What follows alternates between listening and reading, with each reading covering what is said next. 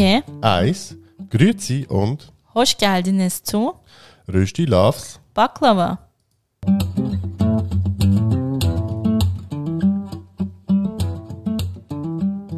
Wir sind Joshi und Rana. In unserem Podcast Rösti Loves Baklava reden wir über interkulturelle Beziehungen, Alltagsthemen und den ganz normalen Wahnsinn.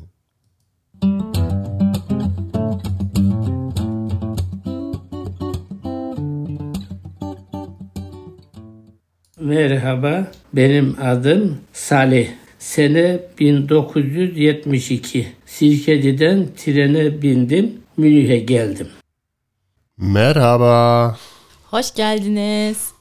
Hallo zusammen, hier sind wir wieder und ähm, Ranas äh, Opa hat das Ganze eigentlich gleich eingeläutet, um was es heute geht. Und zwar geht es um das Anwerbeabkommen zwischen der Bundesrepublik Deutschland und der Türkei, das zwischen neunzehnhunderteinundsechzig und dreiundsiebzig stattgefunden hat, sozusagen. Ja, und eigentlich jetzt sechzig Jahre her ist dieses Jahr. Genau. Mhm. Aber zuerst kommen wir doch noch zu den letzten zwei Wochen, was so alles lief, was wir alles so gemacht haben. Und ja, ich würde mal sagen, wir fangen am besten doch mit der Frage der Woche an.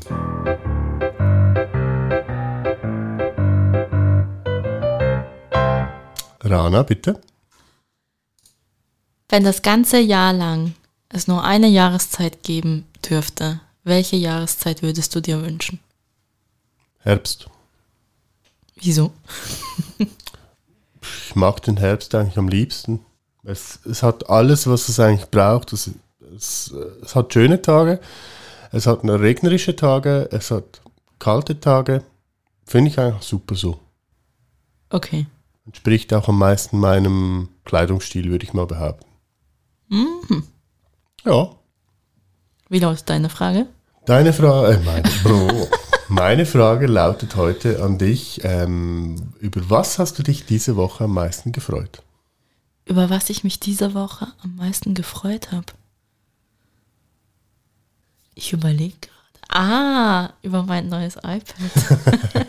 Werbung. Rana hat ähm, ihr Weihnachtsgeschenk ein bisschen vorgelagert bekommen von mir, weil ähm, ja, es hat sich gerade so ergeben und ähm, ja. Yeah, jetzt habe ich ein neues Spielzeug. Ja, wir beide, aber okay. Ja, ansonsten, was lief die letzten zwei Wochen? Ähm, ein großes natürlich, letzten Freitag, oder vorletzten Freitag, besser gesagt, äh, hatten wir ja unseren Event vom Podcast-Club in Basel. Nein, das war letzten Freitag. Das war vor einer Woche. Ja, ähm, Rana, wir nehmen heute Freitag auf, aber dann äh, die Sendung wird am Sonntag laufen. Dementsprechend vorletzten Freitag. Ach so, ja. Ihr wisst also jetzt, wenn wir aufnehmen.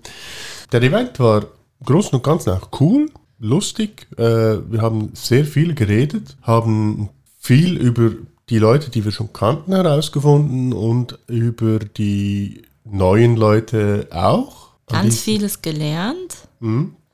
An dieser Stelle vielleicht kurze Grüße an Nadia und Jacqueline und natürlich all die anderen. Die auch dabei waren. Die auch dabei waren. ähm, es war sehr interessant. Ja, das war es wirklich, ja. Ich überlege jetzt gerade noch, ich bin immer noch so ein bisschen geflasht von der, vom ganzen Abend, weil es war wirklich so ein richtig toller Austausch. Und das hat sich jetzt... Trotz, dass jetzt ja quasi die ganze Pandemie jetzt wieder anzieht, hat sich das so richtig geil normal angefühlt. Ja, das stimmt schon, ja. Wir wirklich. Saßen da, haben getrunken, haben geredet. Und das war so ein gesprächiger Abend, trotz, dass wir irgendwie alle von irgendwo anders herkommen, andere Interessen haben, halt trotzdem quasi das Podcasten als gemeinsames Interesse haben, aber wir haben so viel Sachen erfahren über uns gegenseitig. Das mm. war richtig cool. Ja, das stimmt wirklich. Also eben auch, wir haben uns ja auch sonst re- re- wirklich gut ausgetauscht. Also es ging ja nicht nur immer um Podcasten, Nein. um Kleider, um, um Kleider, Kulturen, ja. um, keine Ahnung, um tausend Sachen. Mm. Ja, das war wirklich cool, ja. Ja, das war dann eigentlich auch schon so das Highlight der Woche, würde ich mal sagen. Sonst, ähm, ja, gibt es eigentlich nichts Neues von unserer Seite zurzeit? Nö. Noch nicht? Nö. Vielleicht kommt's noch. Vielleicht, vielleicht auch nicht. Ja. Auf, auf jeden Fall sind die Mandarinen im Supermarkt jetzt so reif, dass sie gut schmecken. Ja, wir haben fast zwei Kilo Mandarinen schon gegessen. Stimmt. Mhm. Scheiße. Ging schnell. Ja, aber eben, kommen wir doch zum Hauptthema von heute, das uns eigentlich sehr, beiden sehr am Herzen liegt. Wir haben uns beide ein bisschen damit beschäftigt. Es war wirklich sehr spannend, irgendwie so ein paar, ich habe so ein paar Geschichten gelesen über Leute von damals, eben die nach Deutschland kamen durchs äh, Anwerbeabkommen. Ja, ich glaube, das kann sich, wer das nicht erlebt hat oder so, oder Verwandte hat, die das wirklich erlebt haben, ich glaube, der kann sich das nicht vorstellen, wirklich in ein anderes Land zu gehen. Ja, ich denke, das ist schon noch krass. Ja, ich glaube schon, vor, also ich meine vor allem so in so einer großen Bewegung. Das war jetzt nicht wie einer der, ich keine Ahnung, irgend so eine Lisa oder eine Marie, die jetzt einfach ihren Rucksack packt und nach Australien geht, mhm. sondern das waren ja Haufen Menschen, ja, also die dann einen riesen Prozess durchgemacht haben. Bewerben, Gesundheitschecks, Fähigkeitencheck und alles drum und dran. Und dann packst du dir einen Koffer und steigst in Istanbul in den Zug und fährst erstmal drei Tage lang nach München. Also in Zahlen, laut den Zahlen, die ich hier vor mir habe, haben sich etwa zweieinhalb Millionen damals beworben äh, in der Türkei, für nach Deutschland zu gehen, und jeder vierte wurde genommen. Ja, so circa achthundertsechzigtausend mhm. sind dann auch in Deutschland geblieben, wobei dann, ich glaube, praktisch so eine halbe Million wieder zurück ist. Mhm. Ja. Und das Ganze kam ja eigentlich dadurch zustande, dass ähm, eben das, der Wirtschaftsboom in Deutschland nach dem Krieg ausbrach, bös gesagt. Und ausbrach, ja, das klingt der, so negativ. Ja, nee, also einfach nach dem Krieg kam halt so der Boom wieder, so, also ja, Anfang der, Ende der fünfziger, Anfang der sechziger. Und es fehlte aber an, an Arbeiten, und darum hat man dann eben, also auch aus Italien, Spanien, Griechenland und überall, und hat dann eben im Oktober neunzehnhunderteinundsechzig das äh, Abkommen mit der Türkei getroffen. Das wurde dann am dreißigsten Oktober neunzehnhunderteinundsechzig unterschrieben. Und ja, dann kamen die Menschen.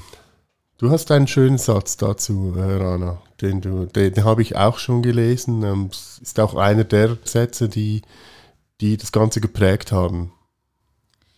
Genau, der lautet und zwar: Wir riefen Arbeiter, es kamen Menschen. Mm, genau.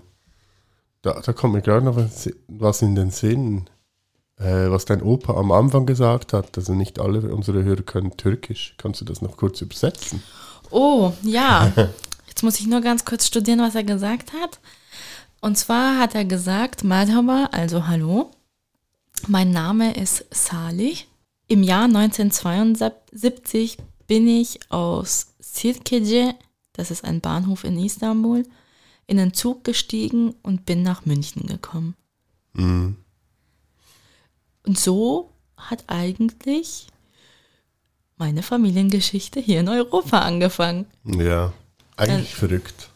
Für die vielen Zuhörer, die mich vielleicht nicht persönlich kennen, ich bin quasi die dritte Generation, die hier ist.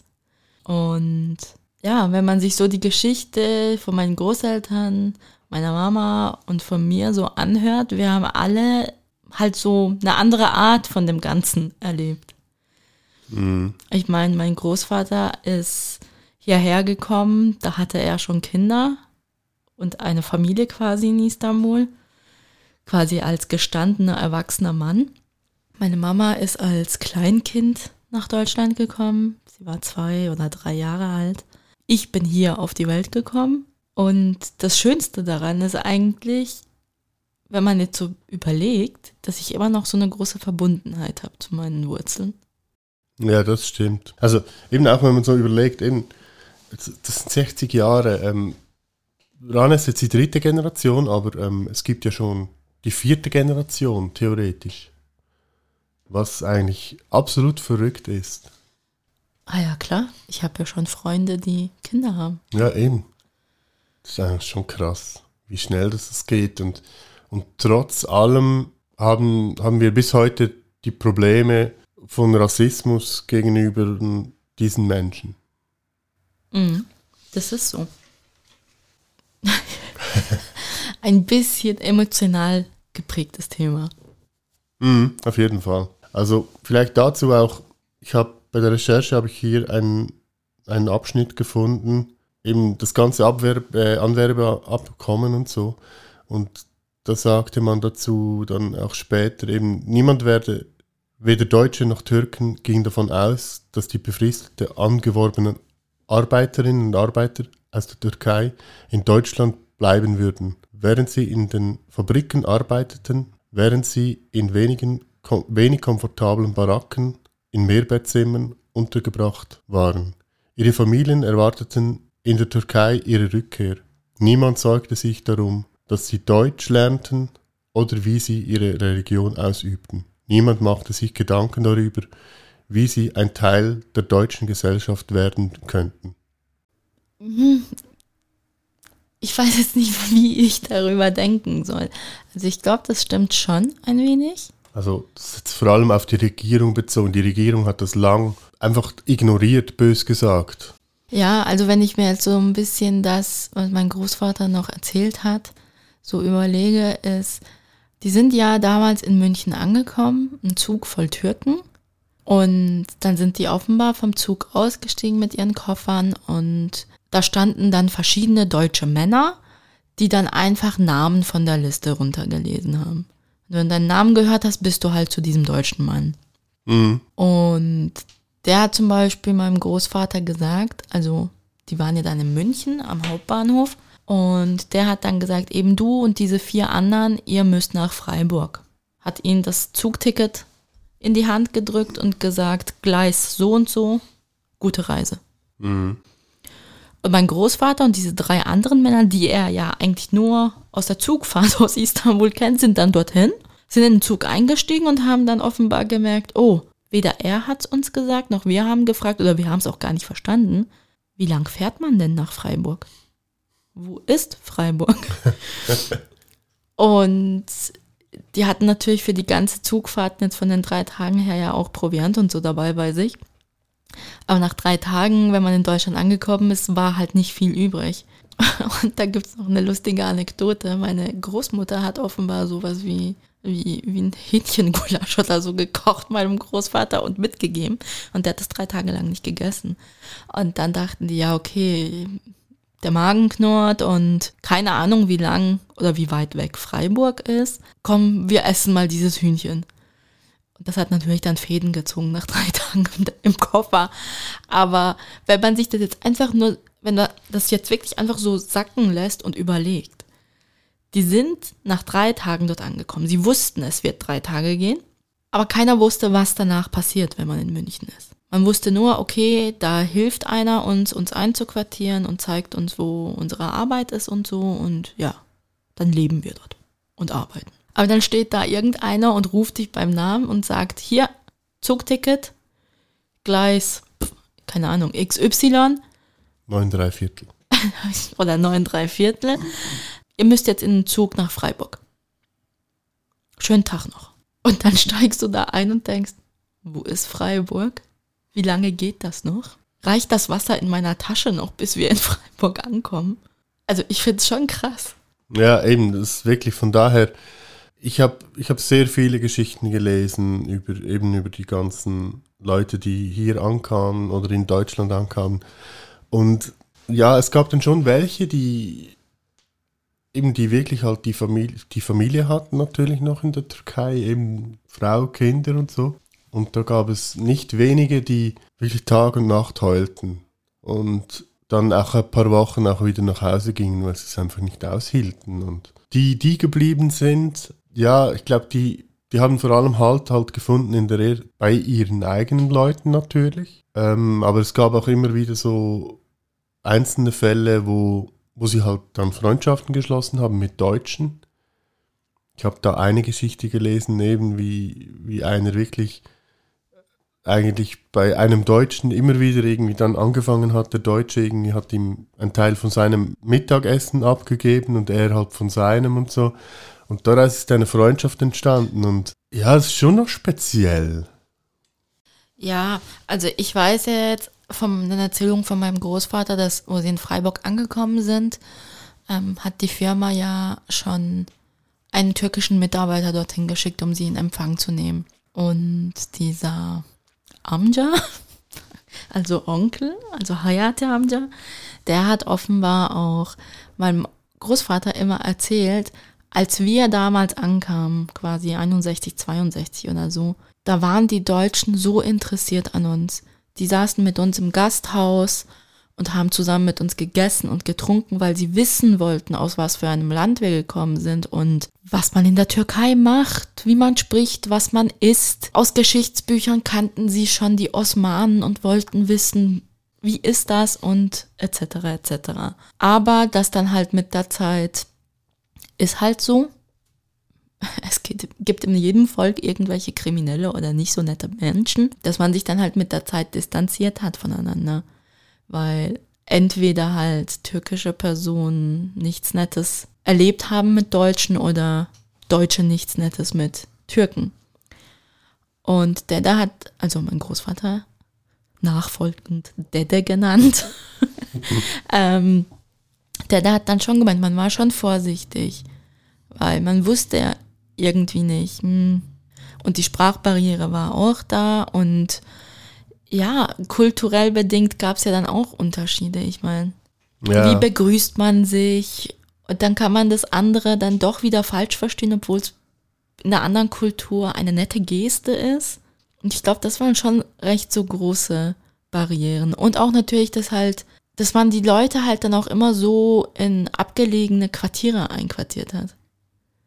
Die waren ja dann immer so wie à la Wohnheim, irgendwo Stadt. Rand, irgendwo gab es dann so ein Wohnheim für die Mitarbeiter und dann hat man dort gelebt oder man hatte Baracken auf den Baustellen.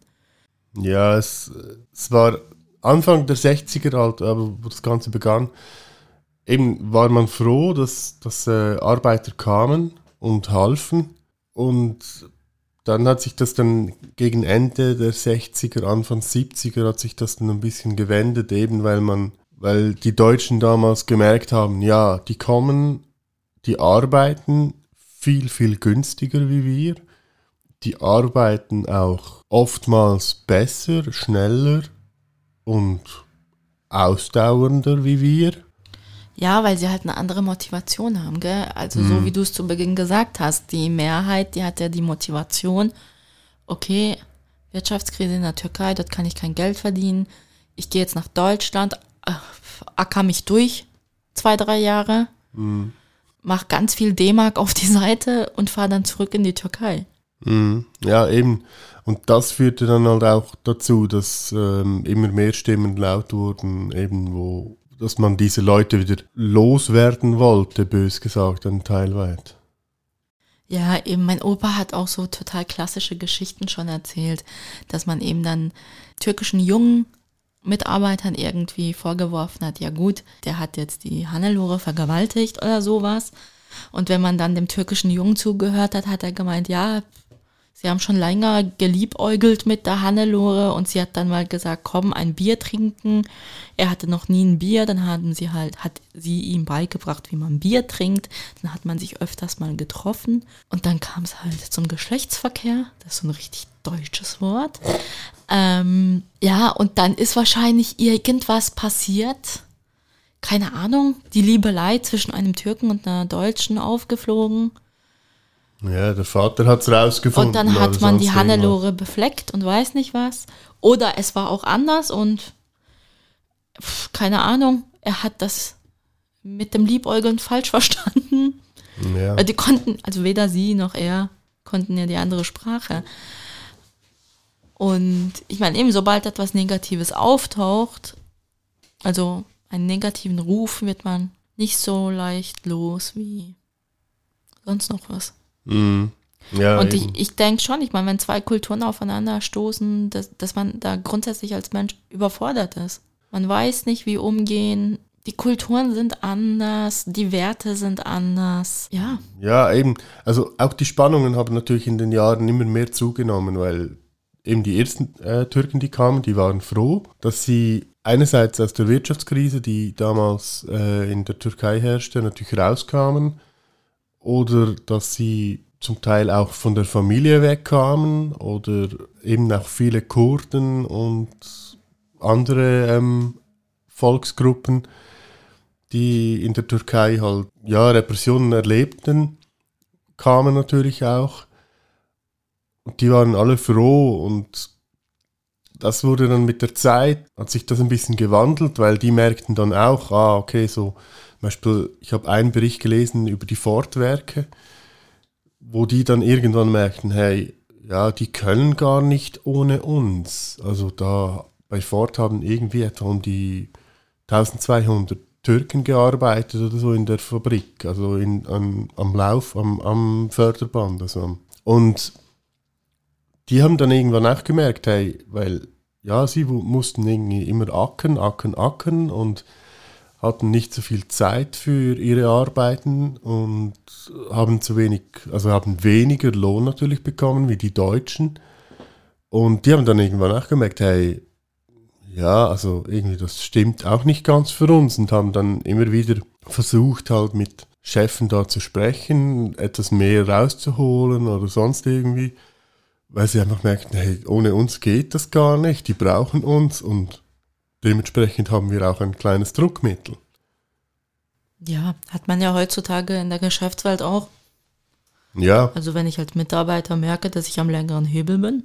Ja, eben, das habe ich eine gute Diskussionsgrundlage und eine Verhandlungsgrundlage. Mhm. Das ist schon so. Aber ich weiß zum Beispiel auch, ähm, jetzt wo wir so recherchiert haben und so, habe ich auch oft gelesen, ich meine, so in den sechzigern, siebzigern, vielleicht sogar bis in die achtziger, keine Ahnung, war es jetzt nicht wirklich so, dass die deutsche Frau gearbeitet hat.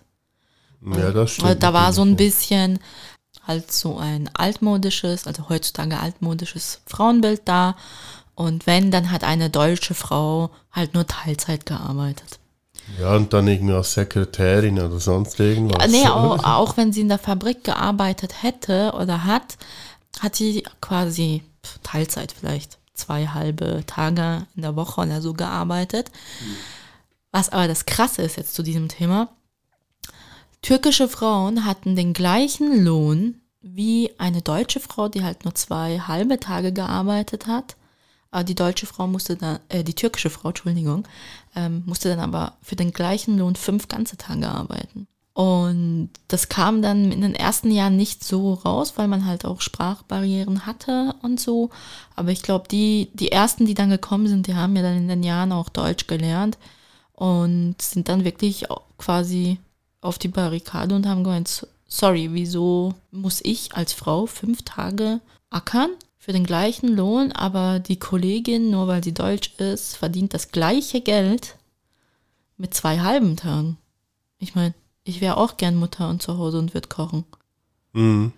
Ja, klar, ja. Also so Ungleichheiten oder Ungerechtigkeiten gab es, glaube ich, schon oft. Aber das kommt natürlich auch immer auf die Firma an, auf die Menschen, wie in vielen Sachen.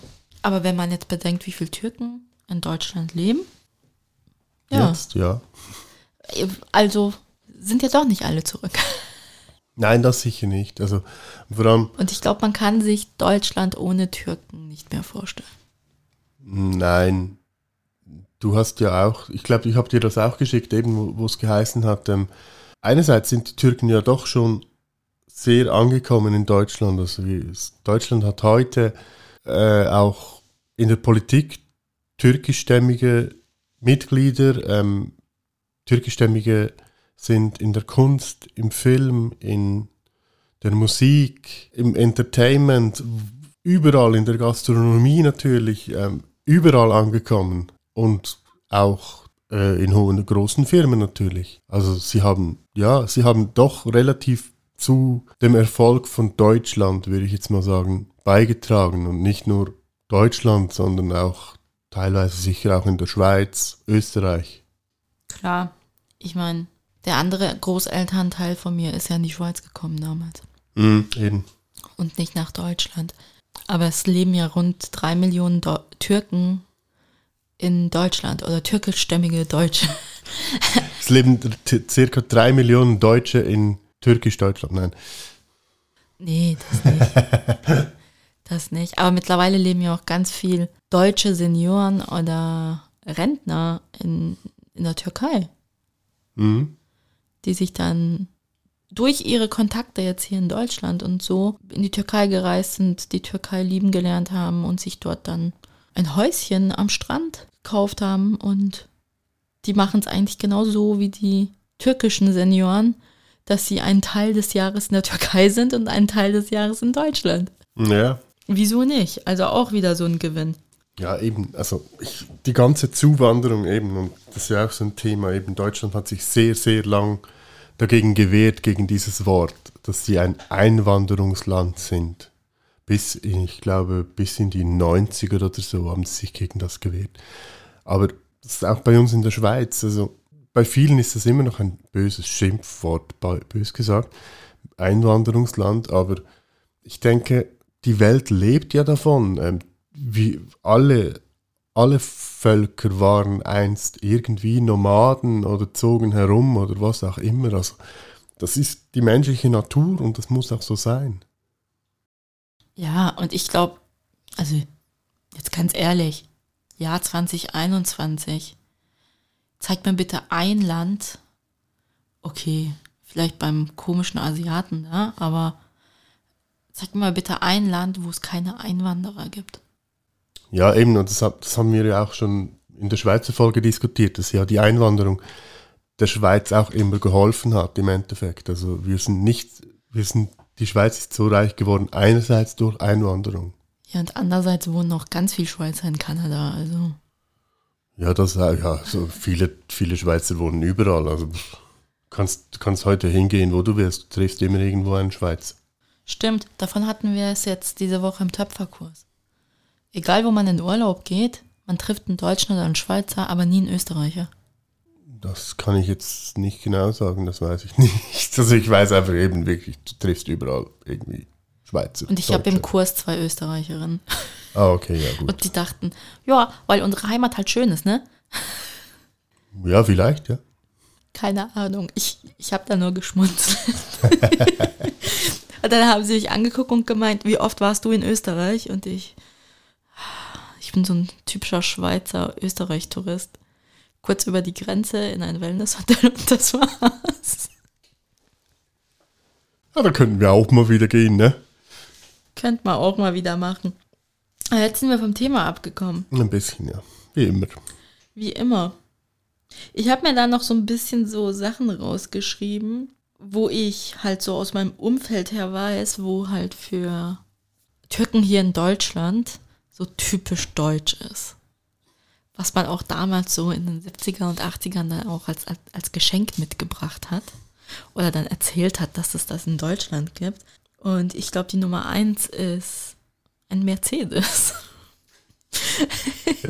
Ja, das stimmt, ja. Also ich kenne ganz viele Opis, die sich schön kräftig Geld gespart haben, um sich dann einen Benz zu kaufen, wenn sie natürlich nicht gerade bei Benz angestellt waren. Da hat man sie ja günstiger bekommen. Und dann mit dem ganz stolz in die Türkei gefahren sind. Also früher ist man ja nicht oft geflogen und mit dem Auto in die Türkei gefahren. Und da waren sie dann ganz stolz.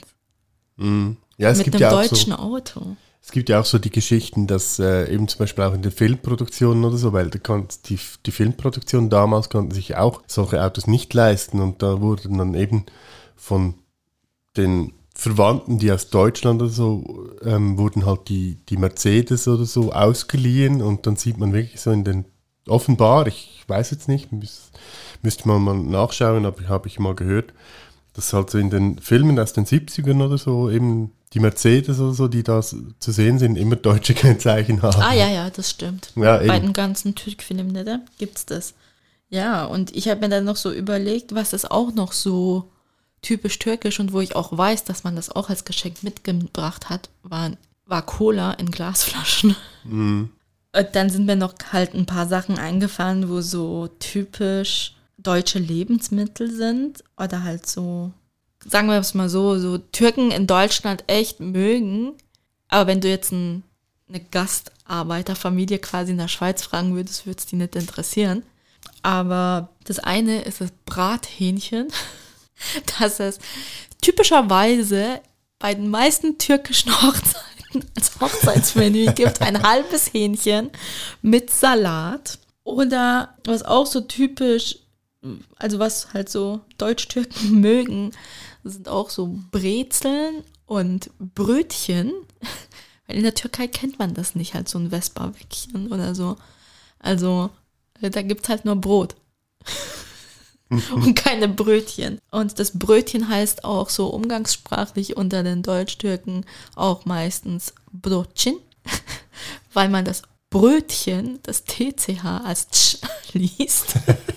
Und ich glaube, eines der Lieblingsnachspeisen oder Süßigkeiten von Deutsch-Türken sind Berliner. Ja, kann sein. Die gibt es in jedem türkischen Haushalt zum Kaffee. Gibt es immer Berliner. Kann ich jetzt nicht nachvollziehen. Ich vor, habe nicht so gern Berliner. Vor allem, wenn man weiß, dass die Bäckerei gerade noch eine Berliner Aktion hat. Quasi, kauf zwei, bekomm das dritte geschenkt. Dann gibt es immer Berliner. Und was auch so typisch deutsch ist, also so deutsch für Türken, ist so dieser Schmelzkäse, Scheibli-Käse. Wow. Ja. Da habe ich ja noch so eine schöne Geschichte dazu, aber ja. Erzähl sie mal, weil sie hat auch was mit Deutschen zu tun. Ja, genau. Ja, ja, ich, ich war vor ein paar Jahren äh, mit einem sehr guten Freund, äh, der ursprünglich aus Deutschland kommt, äh, bei seinem Vater über äh, Silvester. Und die lieben Leute wollten ähm, Raclette machen. Ich dachte, ja, voll cool, Raclette, ja, passt doch, oder? Und so. Leider hatten sie ähm, nicht so gern der Raclette-Käse, darum haben sie dann äh, eben so diesen Scheibenkäse genommen. Ja, was Schweizer nicht so cool. Mm, lecker.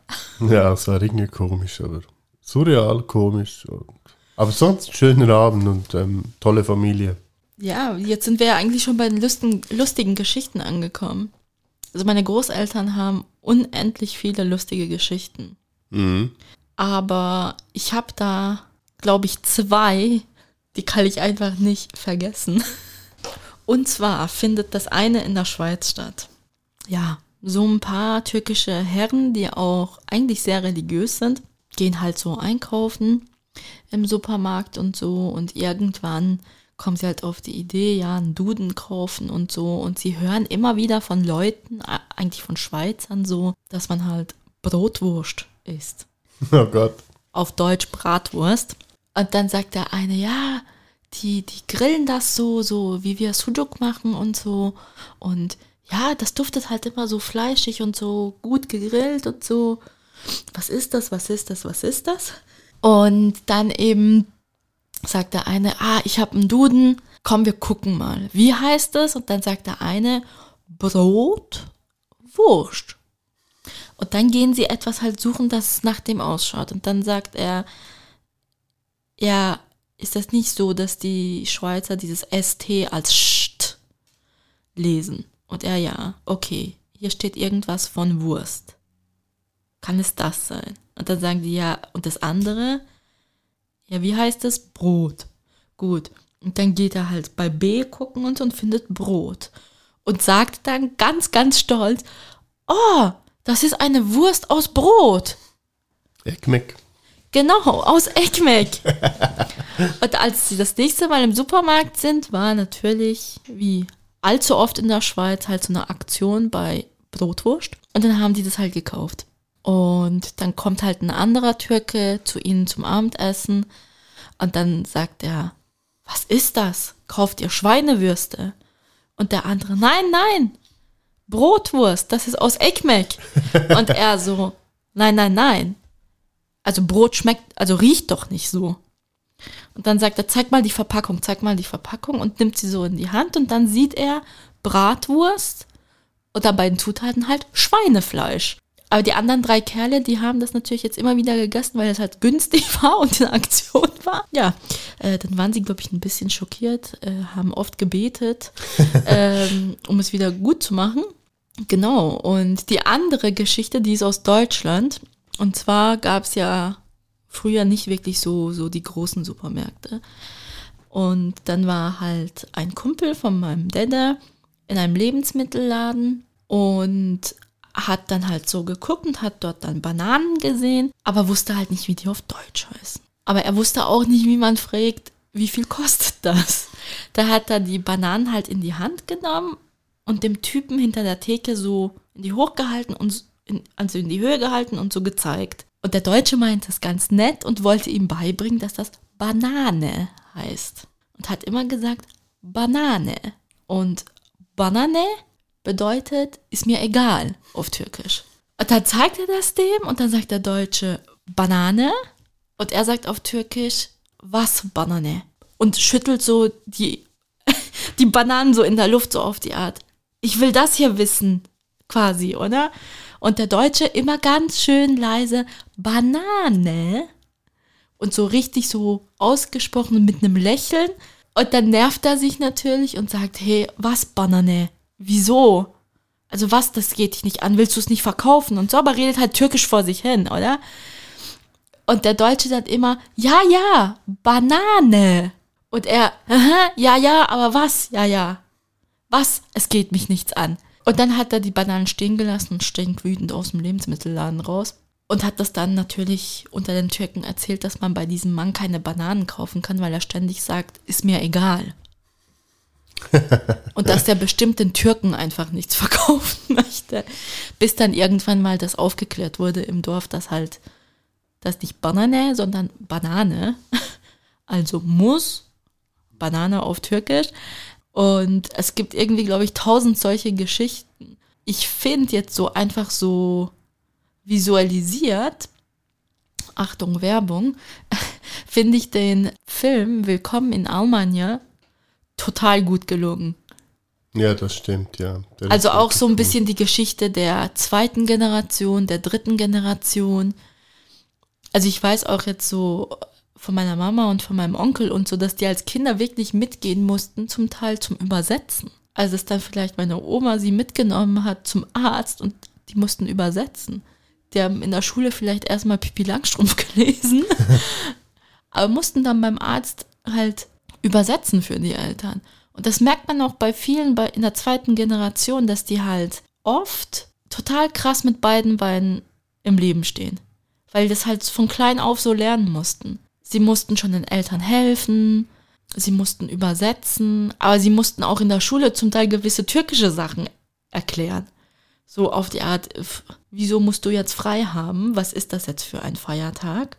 Mm, ja, das stimmt schon, ja. Oder, keine Ahnung, wieso hast du Samstag keine Zeit, mit uns zu spielen? Wieso musst du noch in eine türkische Schule? Reicht die deutsche Schule nicht? Obwohl das ja eigentlich eher so Heimatkunde und so Kulturwissen war und vielleicht auch Religionsunterricht und Sprachunterricht, war ja nicht wirklich eine normale Schule. Dass sie so richtig quasi wie so Dolmetscher zwischen den beiden Kulturen nehmen mussten. Ja, das stimmt schon, ja. Und jetzt bei mir in der dritten Generation ist es so, ich habe nicht das Gefühl, dass ich eine Brücke zwischen beiden Kulturen bin, sondern ich fühle mich so ein bisschen wie ein Korrekturstift. Man weiß vieles, man weiß aber auch vieles falsch. Und hat dadurch gewisse Vorurteile oder hat schon gewisse Vorstellungen, wie das ist und hat das Gefühl, man weiß es. Und wenn man sie dann korrigiert, dann sind sie dann immer so schockiert. Und ich denke dann immer so, nee, stimmt nicht. Also ein Döner sieht nicht so aus. Ein türkischer Döner schmeckt nicht so. Ist nicht aus Pulle gemacht. Oder aus Hackfleisch gemacht. ähm, nee, echt, oder keine Ahnung. Was ich einfach total schrecklich finde, ich meine, ich bin in der dritten Generation, ich rede fließend Deutsch, fließend Schweizerdeutsch und ich habe immer noch das Problem, dass ich zum Teil so behandelt werde wie meine Großeltern. Das ist so wie bei der Impfung. Mhm. Sprechen Sie Deutsch? Also da dachte ich echt so. Oder als du irgendwie für die Hochzeit etwas übersetzen musstest, sie am Anfang so, ah, Sie können aber gut Deutsch und Rana einfach Schweizerdeutsch. Ja klar, ich bin ja hier aufgewachsen, also hallo. Ja, das war wegen der Einbürgerung. Sie ja. können ja gut Deutsch oder, keine Ahnung, so tausend Sachen. Oder dass, dass man mir sagt, ah, Sie sehen aber modern aus. Jetzt dachte ich, da kommt eine mit einem Schleier. Dann denkst du so, okay, also ich habe ja einen Schweizer Nachnamen mittlerweile, dank meinem Mann. Und wieso um Gottes Willen hat man das Gefühl, dass ich einen Schleier tragen soll? Ja, also ich finde schon, also ab nächster Woche trägst du einen Schleier. Ja, kann ich auch so, so ein Ding, so einen Vorhang vom Gesicht haben, dann muss ich keine Schutzmaske mehr tragen. Ja, ich glaube, das geht eben nicht. Die weißt Augen du, wir offen. Haben ja, wir haben, ja, wir haben ja so ein Burka-Verbot. Oder irgendwas. Wurde das überhaupt schon mal durchgesetzt inzwischen? Oder äh, eiert da die Politik zwangsläufig, weil es Bullshit ist, einfach immer noch rum? Ich glaube, durchgesetzt wurde das schon. Wieso auch immer, dass man so etwas durchsetzt, sorry. Bei den zwei, drei Leuten, die hier vielleicht eine Burka tragen in dem schönen Land. Danke S V P dafür. Ist gut. Ja, ist gut, danke. ähm, ich habe nee. meinen Freund schon lange nicht mehr gegrüßt. Nee. Kannst du dann am Schluss machen. Na. Äh, jetzt hast du mich total f- Sorry. verwirrt mit deinem nee, Kack-S V P-Zeug. Ja, ich weiß. Jetzt stehe ich auf dem Schlauch, danke. Ja, ja eben, du, du meintest, dass du, dass du halt immer noch, obwohl du Drittgeneration bist, immer noch so behandelt wirst wie zum Teil halt deine Großeltern oder ja. Ja, wahrscheinlich nicht so krass, das ist jetzt überspitzt ein bisschen formuliert, dass ich mich so fühle, aber... Ja, zum Teil ist es schon so. Ich nerv mich dann einfach, wenn irgendwelche Leute mich so behandeln, als wäre ich vom hinterm Mars und ich dann deren Briefe und E-Mails lese und zwanzigtausend Deutschfehler sehe und dann denke ich mir so, lern mal erst deine Muttersprache, du Zwerg. Ja, also weißt du, wir so quasi Ausländerleier da Ding machen und dann selber die eigene Sprache nicht beherrschen, das geht mir so richtig auf den Wecker. Ja gut, Deutsch, auch wenn, ja, Deutsch ist für uns Schweizer auch eine Fremdsprache. Also. Come on, auch Deutsche haben Fehler. Ja Schreib klar, ja, da, das weiß ich, ich kenne da aber, ein paar Fälle davon. Also ich bin jetzt auch nicht der Hirsch im Schreiben, aber ja. Aber weißt du, dann frage ich mich immer so, auch wenn ich einen Schleier hätte, wer wäre mehr deutsch, du oder ich? Nee, echt jetzt? Denke ich mir so, äh. Und andererseits denke ich mir dann so, was machst du für Deutschland? Was machst du für die Schweiz? Gibst du mal einem deutschen oder Schweizer Obdachlosen etwas? Hilfst du mal einem armen Menschen hier? Einfach nur so großkotzig daherreden und einen auf mit Finger drauf zeigen, Ausländer? Ist man nicht Deutscher. Ja, eben, Schweizer. Also das ist schon, eben, das, das haben wir ja schon mal besprochen, irgendwie, dass da kann man sich wirklich von unseren äh, türkischen oder grundsätzlich muslimischen Freunden wirklich etwas abschneiden. Also da habe ich auch sehr viel gelernt, was, was das betrifft, seit ich jetzt mit Rana zusammen bin, was das angeht. Irgendwie, das halt wirklich eben auf Obdachlose zugehen oder mit ihnen etwas teilen oder sonst irgendwie. Da können wir uns noch sehr, sehr viel abschneiden davon. Ja, das schon, aber das war jetzt nicht meine, äh, ja, ja, klar, ja. meine Ding, Aussage. Es war mehr so, ich meine, sei du mal erst der perfekte Deutsche, bevor du mich, Ausländer, kritisierst. Gibt's den perfekten Deutschen? Wie sieht der perfekte Deutsche aus? Ich glaube, wir gehen jetzt nicht in die Theorie. Nicht auf das. Nee, nee. Aber ich meine, tu etwas für dein Land, zahl deine Rechnungen rechtzeitig, lieg dem Staat nicht auf der Tasche, bilde deine Kinder aus, schau, dass du das moderne Deutschland auslebst und nicht irgendwie deine Frau zu Hause in der Küche steht. Lerne erstmal richtig Deutsch schreiben, lese deutsche Bücher. Ja, sie lesen ja zum Teil schon deutsche Bücher, aber die falschen. Ich glaube nicht, dass solche Leute überhaupt irgendwelche Bücher lesen. Doch, doch, aber die lesen eben die falschen, die verbotenen. Nee, ich glaube auch nicht wirklich, dass die sowas lesen. Doch, zum Teil schon. Doch, nee, doch. Die hocken da in ihren Clubhäusern. Me- meinst du, meinst du, es gibt Hörbücher in der, in der Szene? Ich weiß nicht. Vielleicht wäre das eine Nische. Das wäre vielleicht eine Nische, ja. Vielleicht können wir so Geld machen. Das wäre noch was. Ja, also so, dumm zahlt ja auch gut, also. Ja, weil so, so ähm, Nazi-Scheiß ähm, geht ja manchmal noch ziemlich teuer weg. Habe ich gehört. Ich, ich ja, habe es noch nicht, also Ich habe ich, hab ich bis jetzt nur so gehört. Ist ja so. Ich sag ja, ja dumm, mhm, nicht nur gut, sondern dumm zahlt auch gut. Meinst du? Ja. Okay. Wir müssen das mal recherchieren. Aber zurück Oder zum wenn Thema. Irgendjemand Erfahrung hat in die Richtung. Also ich hoffe nicht, dass wir irgendwelche Zuhörer haben, die irgendeine Verbindung zu der Szene haben. Ja gut, das nicht. Nee. And if so... Schämt euch, lernt erst eure Sprache. Ich glaube, wir driften immer mehr ab. Ja, wir driften immer mehr ab vom Thema, aber trotzdem, siehst du diese Wut in mir? Ja, es, mir geht es ja nicht an, was das Thema betrifft. Also. Das schon, Sorry. aber... Ja, eben, also. Wenn du jetzt bedenkst, nur weil ich türkischstämmig war, musste ich noch zum Zusatz Deutsch in der Schule. Stell dir das mal vor, ich habe die Tests von diesen Schülern korrigiert, weil der Lehrer nicht richtig mitmachen wollte. Oder das auch irgendwie so angekackt hat. Oder keine Ahnung.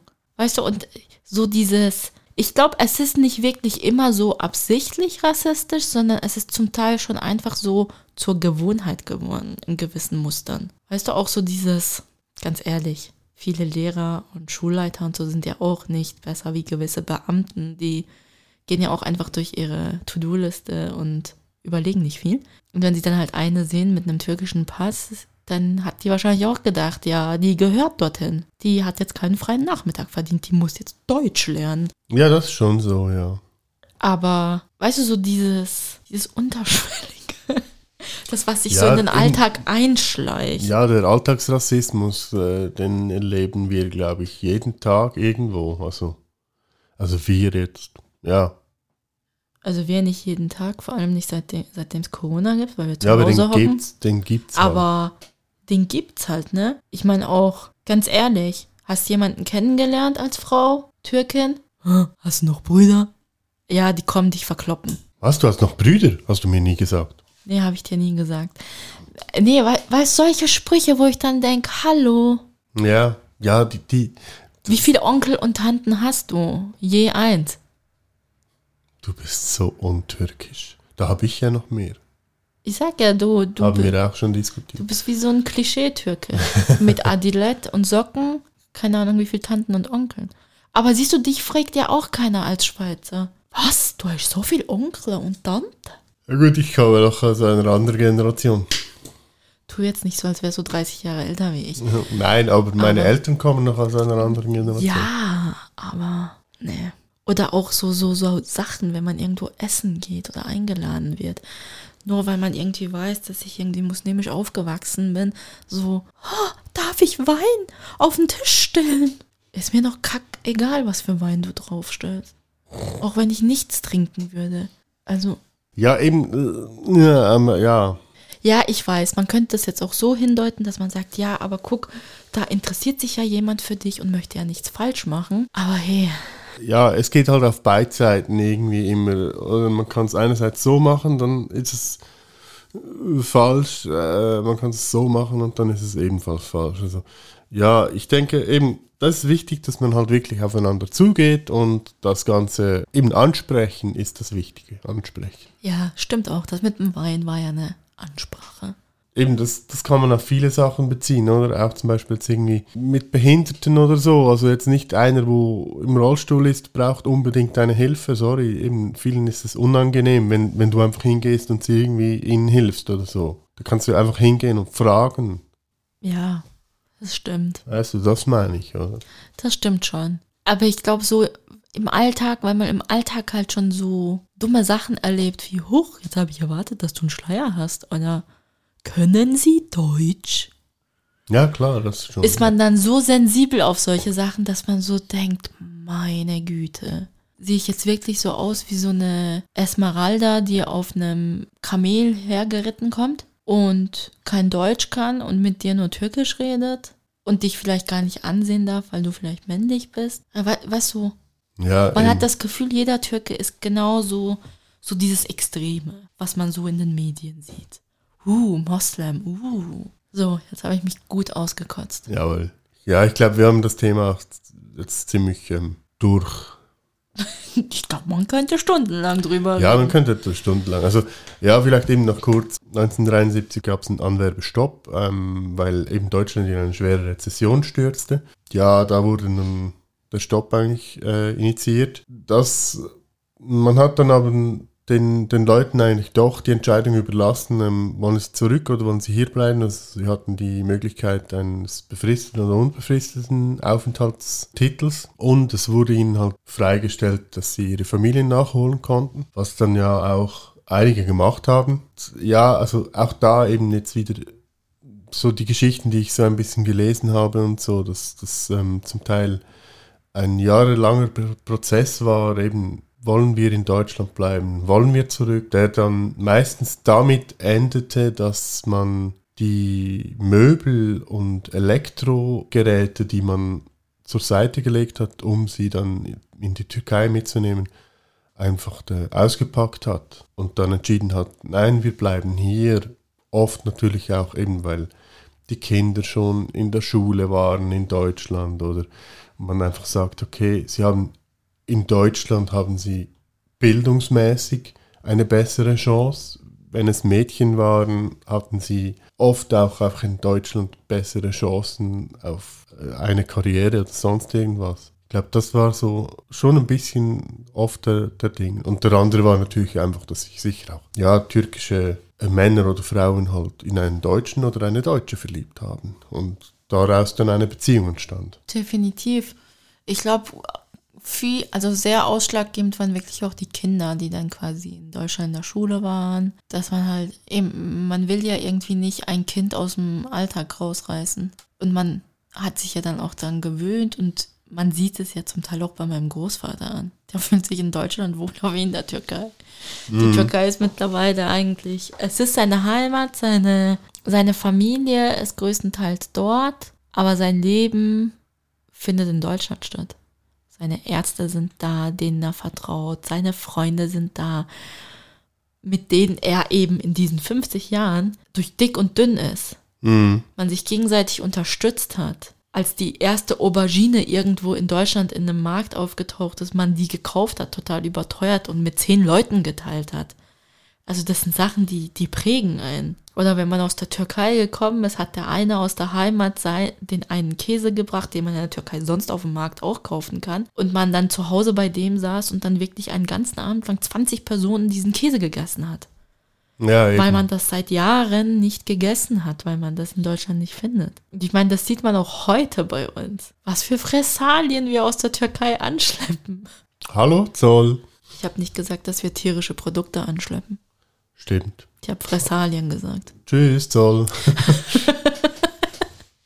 Aber nee, oder auch wenn du so überlegst, was wir machen im Urlaub.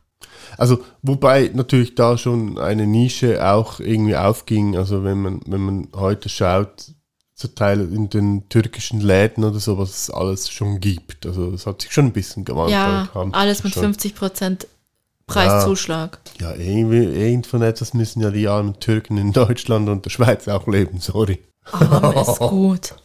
Arm ist gut, meine Fresse, hey. Nee, echt, da habe ich mich jetzt auch letztens genervt, als ich in so einem türkischen Laden war. Zwei Tüten Sachen, fünfzig Euro. Nur weil ich Käse und so ein paar Sachen gekauft habe. Nicht mal so Delikatessen oder so. Also schleppe ich das Zeug lieber aus der Türkei mit. Ja. Und weiß, dass es nicht seit Wochen im Regal ist. Was aber allerdings andererseits natürlich schön ist, ist, dass es immer mehr Restaurants gibt, die eben, wir haben es ja gerade letzt, letzthin auch wieder erlebt, die nicht nur Döner haben, sondern halt wirklich auch andere Gott sei Dank. Spezialitäten. Gott sei Dank. Und das ist etwas, das, das wir doch sehr schätzen eigentlich. Also, weil das wir muss es mehr gerne. geben. Das muss es mehr geben. Ja. Also geht wirklich, wenn ihr noch nie wart, geht wirklich türkisch essen mal. Nicht nur Döner oder so. Nicht nur Döner, nicht nur Kebab, essen. Nicht nur Spieße, sondern sucht euch ein Restaurant aus. In Deutschland ist es mehr verbreitet, in Zürich gibt es auch ein paar Läden, in Basel gibt es, sagen wir mal, vom Geschmack her einen einzigen Laden. Geht dort essen, unterstützt auch solche Restaurants, nicht nur Dönerbuden. Ja, auch wenn Döner sehr gut ist ab und zu, aber ja. Ja, aber ich kann dir eins sagen, ein Schweizer, ein Deutscher oder ein Deutscher isst im Durchschnitt mehr Döner im Jahr wie ein richtiger Türke. Ja, das schon, ja. Und bitte, wenn ihr in der Türkei seid und dort euch einen Döner besorgt, dann fragt nicht nach Cocktailsoße oder sonst solchen Sachen. Ein Döner wird klassisch mit Zwiebeln, ein bisschen Chiliflocken, höchstens ein paar Scheiben Tomaten gegessen und dazu trinkt man Ayran. Mache ich jetzt auch nicht. Aber okay. Ich habe einfach nicht gerne Ayran. Aber ja. ja, du trinkst kein Ayran, du trinkst halt so, äh, so, so ein deutsch getürktes Ding, du trinkst Cola dazu. Cola. Aber du fragst auch nicht nach Soße in deinen Döner. Nein. Eben. Gönnt euch das mal. Heute nicht mehr. Gönnt euch das mal und ihr werdet uns danken. Ja, das war doch ein schöner Abschluss, würde ich jetzt mal behaupten, ne? Mit Essenstipps kann man ja immer gut abschließen. Genau. Ja, das war's eigentlich im Großen und Ganzen, also unsere heutige Folge. Ja, wir, wir verlinken euch natürlich noch so ein paar Sachen, eben zum Beispiel den Film oder eben, ich habe hier so eine schöne Seite gefunden, wo so die ganzen, die ganze, ähm, das glaube ich vom Deutschen, von der deutschen Regierung oder so irgendwas, wo das Ganze ein bisschen aufgearbeitet wird, sehr interessant. Rana, hast du noch irgendeinen Link gefunden oder so, den man noch teilen könnte? Nee, da mein Großvater keinen Podcast hat, kann man den nicht verlinken. Na, schade. Ja, also vielleicht finden wir noch was, aber ja, ihr seht es ja dann. Doch, dann würde ich sagen, wir haben es für heute. Ja, dann ähm, haben wir noch den Song der Woche. Rana? Nee, jetzt fängst du an. Okay, ich fange an. Ich habe irgendwie wieder meine Hip-Hop-Zeit entdeckt, weil ich kürzlich über einen Song gestolpert bin, der eigentlich auch schon ein bisschen älter ist, und zwar von N A S, äh, New York State of Mind. Wow, cool. Und Rana naja. fragt sich schon die ganze Zeit, wieso hörst du jetzt plötzlich die ganze Zeit wieder Hip-Hop? Egal, ich find's gut, ich höre ja auch mit. Aber sorry, von mir kommt so richtig deutsch-türkischer Shit. Und zwar Quotentürke von Echo Fresh. Uh. In diesem Sinne... Ja... Lassen wir jetzt noch kurz eine Stimme der zweiten Generation laufen und wünschen euch alles Gute und bis zur nächsten Folge. Jawohl, bis in zwei Wochen und macht's gut. Hallo, ich bin die Sera. Ich bin in Istanbul auf die Welt gekommen und bin mit zwei Jahren nach Deutschland gekommen mit meinen Eltern und bin in Deutschland zwischen zwei Kulturen aufgewachsen.